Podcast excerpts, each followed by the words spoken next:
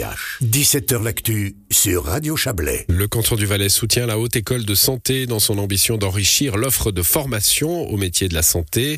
Dès l'année prochaine, de nouvelles formations répondront à la mise en œuvre de l'initiative fédérale pour des soins infirmiers forts acceptée par le peuple suisse en novembre de l'année dernière. Bonsoir Mathias Reynard. Bonsoir. Vous êtes le conseiller d'État chargé euh, de la santé. Il y avait deux aspects dans cette initiative, hein, acceptée à plus de 60% en 2021. Euh, la revalorisation des métiers du soin et une offensive sur la formation. C'est de cela qu'on parle aujourd'hui. Absolument. On essaye d'avancer sur les, deux volets de l'initiative, euh, tant sur les conditions de travail, l'attractivité de la profession, aussi que sur les questions de, de, de, formation, euh, de formation, de reconversion professionnelle et autres. Donc, euh, on essaie de travailler sur les deux volets. Récemment, l'association suisse des, des, des, infirmières et infirmiers citait le Valais comme euh, un des cantons qui avait le plus bougé pour mettre en œuvre cette, cette initiative pour le volet formation. Ben voilà, on essaie d'en faire encore davantage avec cette nouvelle offre qu'on soutient avec mon département. Alors, on reviendra sur l'autre aspect, hein, la revalorisation à, à, la fin de cet entretien, mais les, les, informations du jour sont ces deux nouvelles formations. Alors, deux nouveautés à la Haute École de Santé. Euh, le, le rôle de là-dedans, soutien financier pour les mettre en place?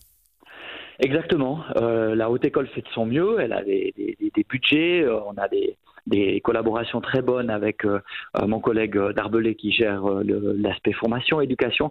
Et puis on a aussi notre responsabilité du côté du département de la santé. Et donc on voulait apporter une aide. C'est une aide pour cette fin d'année et le début de l'année prochaine à hauteur de, de, de 40 000 francs qui vient soutenir la HES dans la mise en place de nouveaux, nouveaux programmes, nouvelles formations, nouvelles offres de formation qui visent deux publics bien précis. Le premier, c'est des personnes qui ont quitté la profession euh, pour des raisons diverses et qui souhaitent revenir dans le domaine de la, des soins.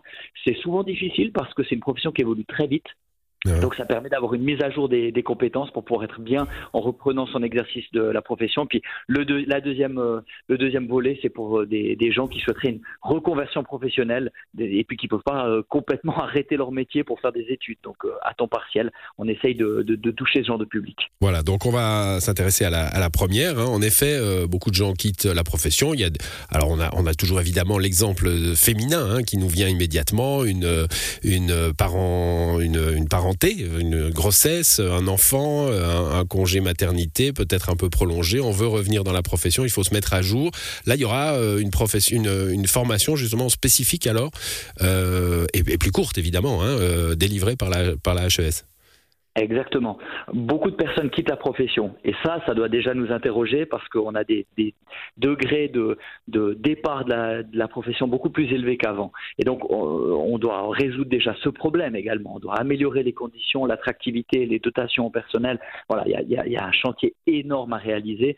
Et quand on voit la situation dans les, les, hôpitaux d'autres cantons, il y a de quoi être relativement inquiet. Mais, mais disons qu'on veut aussi travailler sur le retour de personnes qui euh, souhaiteraient revenir maintenant vers la profession et puis qui euh, constate que la, profession a pas mal changé, puis qui aurait besoin de, quelques soutiens pour pouvoir être vite à l'aise.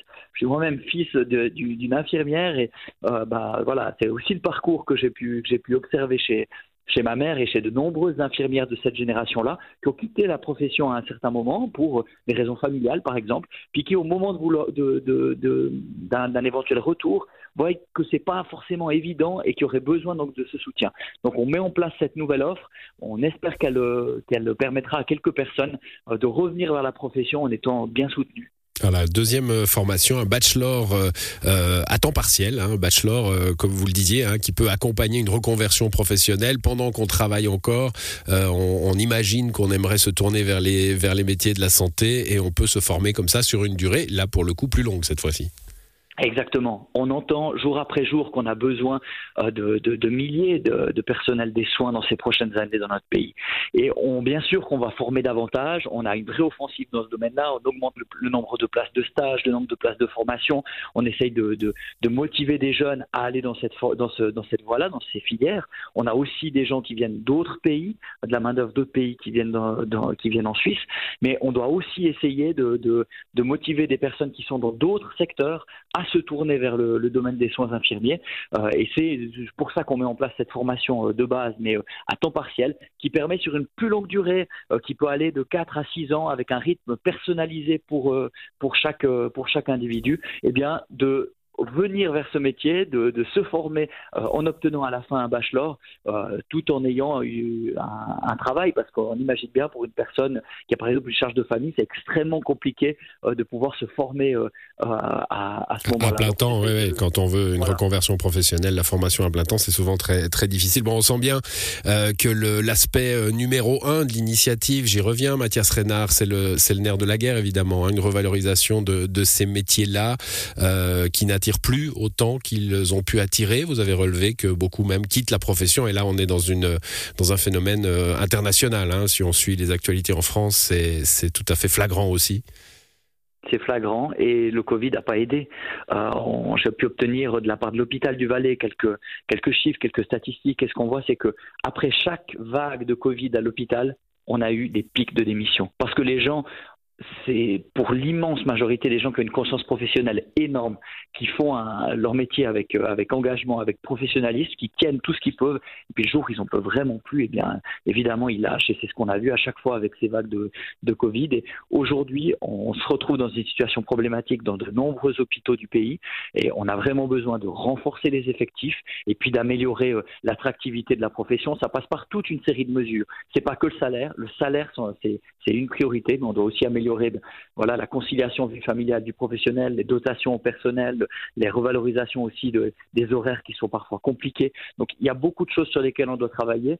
C'est une responsabilité avant tout évidemment des hôpitaux, mais nous aussi, comme politiques, comme euh, responsables politiques, on a notre part et on doit agir aujourd'hui et pas juste attendre sur la Confédération. C'est un travail qui est déjà sur la table aussi? Absolument. Euh, on est en train de mettre en place, euh, on travaille sur la mise en place d'une convention collective de travail pour les soins longue durée, donc le personnel qui travaille dans des EMS ou des CMS. Donc ça, c'est un des grands chantiers sur lequel on, on travaille. On a une une revalorisation salariale euh, qui a été donnée l'année passée à, l'hôpital et on est en train de travailler sur un nouveau chantier dans ce domaine. Ça prend évidemment un petit peu de temps, ça peut pas se faire en un coup de baguette magique, mais j'ai bon espoir qu'on y arrive. On sent aussi un soutien réaffirmé régulièrement euh, au Grand Conseil avec euh, de nombreuses interventions sur le sujet. Après, c'est sûr, il faut s'en donner les moyens, il faut des moyens financiers pour y arriver. On va évidemment suivre ça. Ces deux formations seront disponibles hein, dès l'année prochaine, dès l'année scolaire prochaine à la HES Santé euh, du Valais. On profite de votre présence rapidement avec nous, Mathias Renard, pour parler d'une autre communication de votre département aujourd'hui, côté culture cette fois. Euh, c'est la fin annoncée de l'opération d'encouragement au cinéma. Le cinéma gratuit, c'est fini. Enfin, ça sera fini euh, jeudi soir. Et c'est fini parce que ça a bien marché. Hein. La somme maximale prévue, 500 000 francs, a été atteinte. Exactement, c'est un succès euh, populaire euh, énorme. On n'aurait pas imaginé un tel succès.